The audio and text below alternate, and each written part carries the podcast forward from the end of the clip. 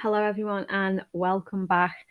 We are now in series two of the podcast, and series one went really well. Thank you for everyone who took time to listen, to send me messages, and also to comment and share all about the podcast. And I really hope you enjoyed um, series one. I'm going to try and do about 10 to 15 episodes a series. I'm going to try and cover, as always, all different types of things regards to health, fitness, and just life in general. So, yeah, really glad. I'm really happy that you tuned in as well. Um, so, yeah, thank you and welcome to series two. Now, I'm going to be kicking series two off, which is kind of, I want to say one for the ladies, but I also think that, you know, men should listen to this as well and may understand things a little bit more. So I am coming at you with period talk. And when I talk about this, I am wanting to cover things like the way our weight can change during a period, the way we can, our exercise may change, and also different types of nutrition. So recently I have started studying to do stuff more on hormones, on perimenopause and menopause. And obviously when we study hormones and stuff like that, period comes into it as a big one. So I wanted to cover these type of things and just from some research that I've done, just things that might help you where if you are training, if you are exercising, if you find that things change around about that time and as you go through your cycle and if you like your cycle you might notice things change and you know whatever changes happen for you they should be normal for you and you can always track them. But you know, if you are having any issues that are more of a serious nature, to obviously also seek help from medical professionals. So that's where I wanted to come from. Obviously, I am here to impart some knowledge when it comes to the stuff that I can talk about. So, first of all, despite what you may think or what you have been told or what people just perceive in general, it is okay to exercise during your period and you can actually get some really good gains. Now, I know, I know sometimes it is the last thing you want to do, especially if you've got the cramps and especially if you're having a heavy period or you're just not in the mood. It can be the last thing you want to do. And sometimes that's your body's way of telling you that it is your time to rest.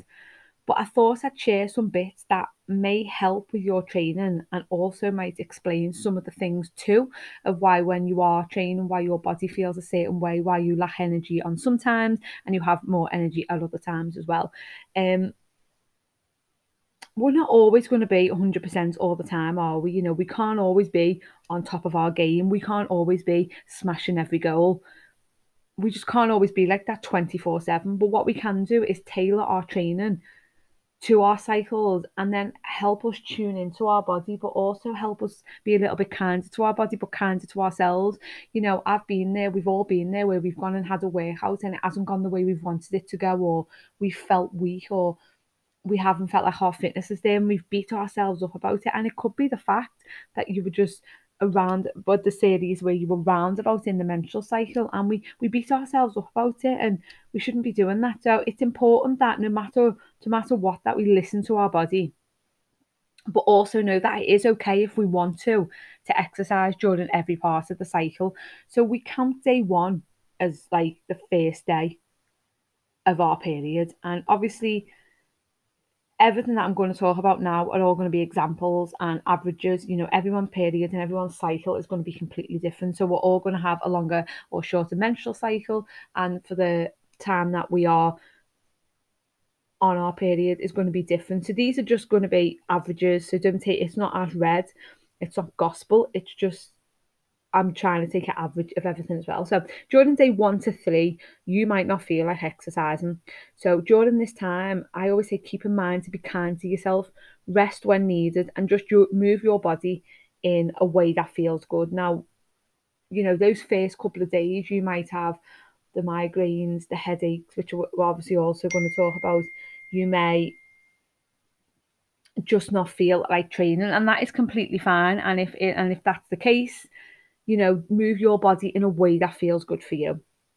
During day 7 to 12, and this is your follicular phase, and this is a really good good time for HIT, especially like long intensity style aerobics training. And then during day say 12 to 14, just before and around ovulation, there's a surge in estrogen. So this is a time that sometimes we can go for PBs and we can lift a little bit heavier sometimes on our weight. And this is because estrogen has a positive effect on muscle growth and strength, which is obviously the female hormone. So around about this time, you may find that you are stronger. You might get a PB if you're lifting weight. You might feel like your energy is a bit more during around this time. And I do notice that with me because I, I track my cycle now on um now I never always used to but I do now and I've noticed around that time is when I do feel like I've got the motivation and the energy to lift and go a little bit further. And then as we move on around about day 18 to 20 this is the luteal phase and this can it can come along and the energy can dip a little bit. So this is a great time to go for a lighter session you know something with less stress on the body maybe tuning into your yoga more, your walk and your Pilates, or if you're going to do weight stuff, going for more endurance than lifting heavily. Because also the body temperature is going to start rising quicker due to progesterone, and therefore you can fatigue a little bit quicker. So you'll notice if, if you notice it's like if you go to a hot country, don't you, and, and you're there, they have naps, don't they, because they get hotter and the body temperature is rising a little bit quicker. And that is what during the, the cycle, this is due to the progesterone and therefore it can we can fatigue a little bit quicker. And you can still lift weights during this time, as I said, but it's about focusing on decreasing the rate the weight that you're lifting and going for more reps. So this is more like endurance training when you're going through in this because when the progesterone levels are high, it can it increases our temperature. But then this makes us hard it makes it harder for us to cool down via sweat from the body. So we need to factor this in as well. And all these little things that we might not have realised before have come during the, the part of the cycle. Um, and if you ever feel bloated just before this time's going to start, it's it's normally the, the high hormone levels that affect the that affect the hormones that regulate fluids within the body. But you know, saying all this as well, if all you want to do during your period is slob around and not move, then you you need to do that. We can't force our body into doing something that it doesn't want to do, and we need we need to tune in. And, and this might explain why sometimes you may not have felt like doing stuff and and and stuff like that. And hopefully this explains stuff.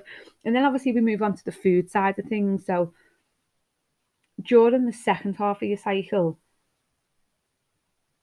after ovulation, when the levels will increase and then decrease again before your, your period with estrad- estradiol.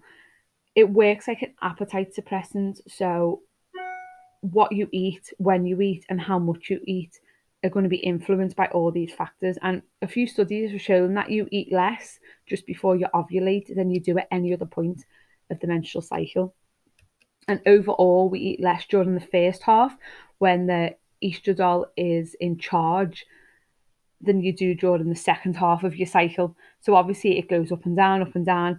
And that luteal phase, which is around about, as we said before, maybe day 14, and that's being a really average, we're going to have less of that. And this might cause us to, so if we've got less of it, it's like an appetite suppressant. So this might cause us to subconsciously search for more calories as the, the effect of that suppressing our appetite is diminished. So again, research has shown that if you have got a regular cycle, you tend to take in more calories during the luteal phase of the cycle. So, you know, it's going to be different for everyone, isn't it? But the, the great thing is that it's getting stuff in. Nutrition is like food is medicine at the end of the day. And by eating certain food and getting certain nutrients into our body, we can help ourselves not just during one part of the cycle, but through all. So great things to eat during menstrual cycle are fill the plate with vegetables and fruit, you know, get your variety and get your healthy fats in. So we need healthy fats, the body needs fat. It's not something that we should be scared of. So you're getting your healthy fats in, you've got like your avocado, your eggs, your nuts, your seeds, your coconut oil, all things like that and upping your protein. By upping your protein, you're going to keep your blood sugar stable and it's going to also help with cravings as well. When we have protein with every meal, it it like it's it satisfies the body and it, it's good to get those type of things in and it's going to really help with cravings. Taking a magnesium supplement, obviously you can get it from food, but we quite often have to supplement with it. And this is really going to help with cramps, but also help with sleep as well. Um, wild fish will help with cramps and you'll also get your healthy fats from there. Dark green leafy veg is always one to go with. It helps give us energy, but it also helps with our hormones as well. Any type of citrus fruit, oysters, broccoli, especially if you're having a heavy period, and chocolate, which is 70% plus, is great. It's got magnesium, which helps with cramps, sleep, stress, and the neurotransmitters from the brain to the muscles, sending signals all around. So I mentioned protein before, and protein provides amino acids to repair and maintain our hormones, muscles, organs, and immune system. And we're aiming for at least 1 to 1.5 grams per kilo of body weight. Um, and trying to have a protein rich breakfast will help improve the stress response on the body as well. The next one's carbs. Now, don't turn it off, don't be scared of carbs. They are great for energy and they support the immune system function. So please don't be leaving carbs out. Fibre is really good for our gut bacteria and in turn will then help with the metabolism of estrogen.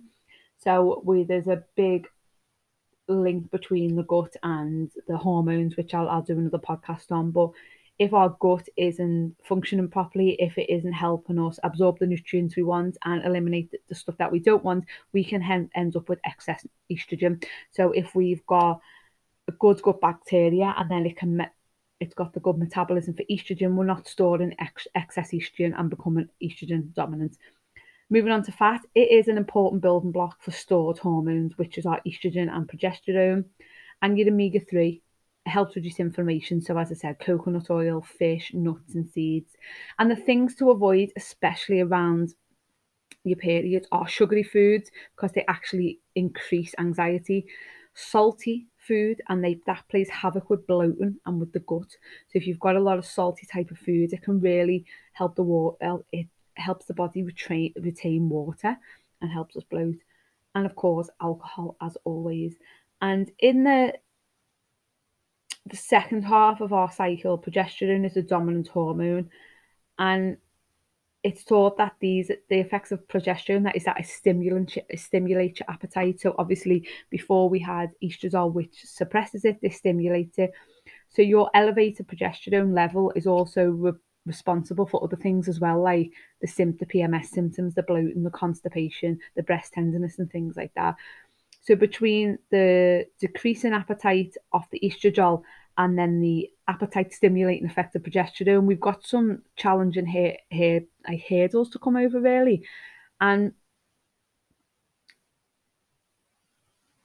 from the very start of your period until your ovulation, you've got about two weeks there where your hormones are actually on your side. You know, your estradiol levels are up, progesterone is down, and this is a really good time to start getting into a good um, healthy eating and exercise routine. And if you can get yourself into a good routine during these two weeks, any challenges that you face in the later half of your cycle, it's really going to help with.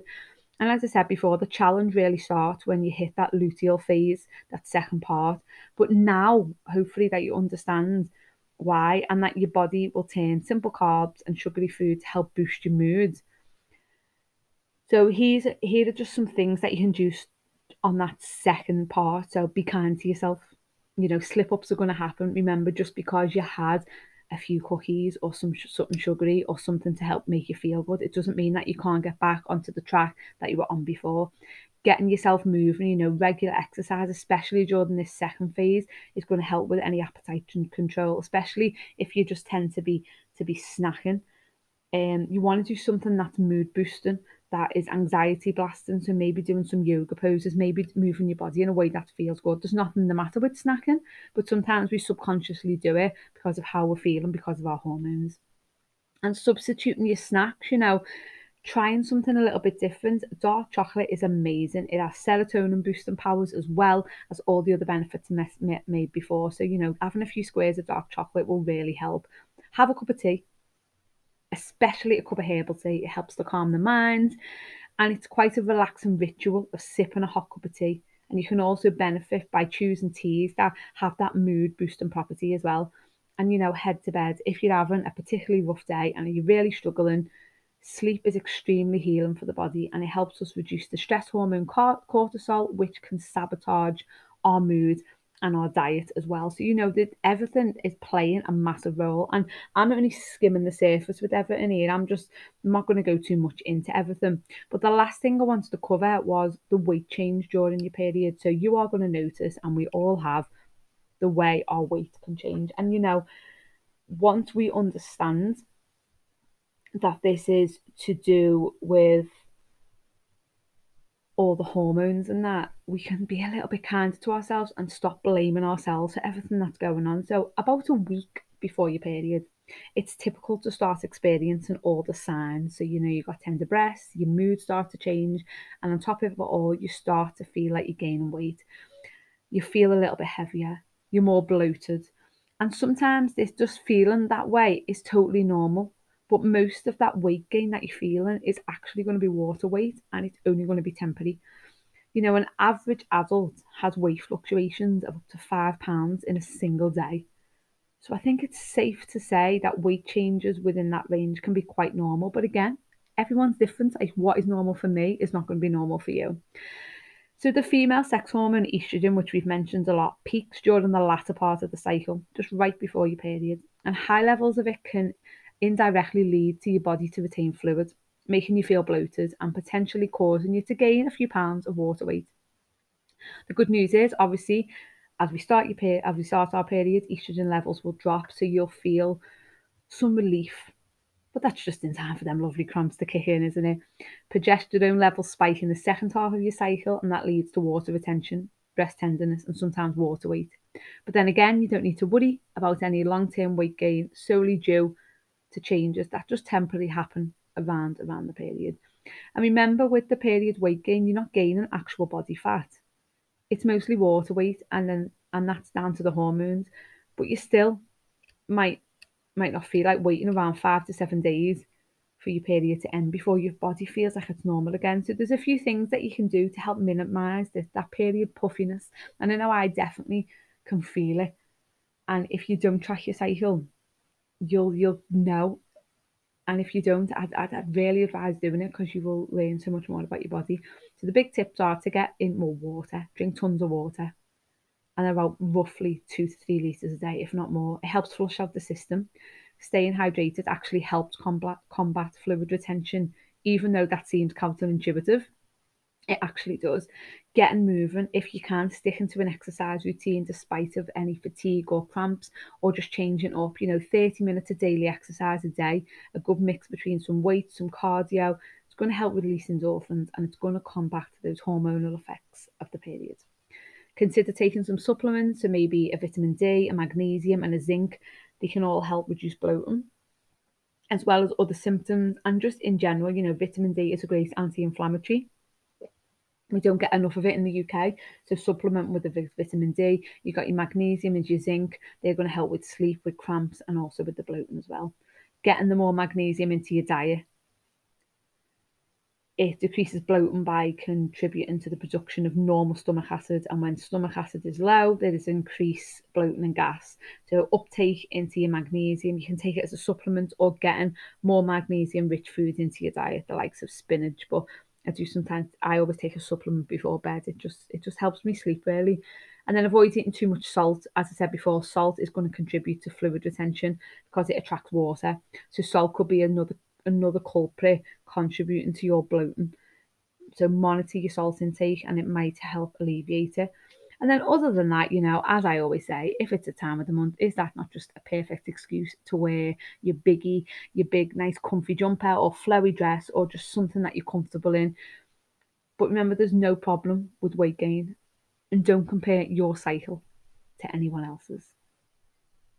Now, obviously, this was periods in 20 minutes. And I do hope it's been helpful. I've tried not to make it too sciencey when I've done all my research, but I do think that we need to tune in and listen to our bodies a bit more. We need to listen to what's going on. We need to adapt our training. We need to adapt our food, and we need to stop beating ourselves up and stop blaming ourselves for everything that's going on. And just realize that all these things that we're feeling are just normal and we're all going to go through them. But the more we can tune into our body, the more we can track it, the more that we know what's going on, the more that we can deal with it, and the more that we can put things in place to help ourselves. And it's not about just saying, oh, well, that's just because of that, and that's just because of that. It's nice to listen to your body, it's nice to be able to tune into it, and it's nice to be able to do things that make your body feel good. Instead of fighting against your body, it's about fighting with your body and doing things that make you feel good. So I hope this has been helpful. I hope that you have enjoyed it and I hope that it's a good way to start series one. And as I said, everyone should listen to it. Men should listen to it because it's nice to know about the women in your life. And um, I just think it's really important. And now that I've started researching this, there's going to be a lot more of this coming from me. I mean, it might not be your thing. I'm doing a lot of work with perimenopause, menopause, and learning all about this stuff. So going forward, anyone who I train or I'm going to be tuning in to these type of things because I do think it's really important. So please, as always, let me know your feedback. I hope you've enjoyed it. I've loved being back doing it. I love to talk, as I'm sure you're aware.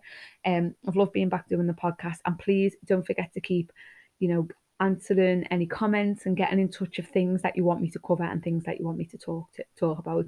So remember to, if you are on Apple, to subscribe, leave a rating and a review. I really appreciate it. And in the description, there's all the ways you can get in touch with me. So please get in touch and let me know what you thought of the episode. If there's anything I can help with, if you need some help with training during that time, or you just want to ask any questions. But thank you for tuning in, and I'll see you next week.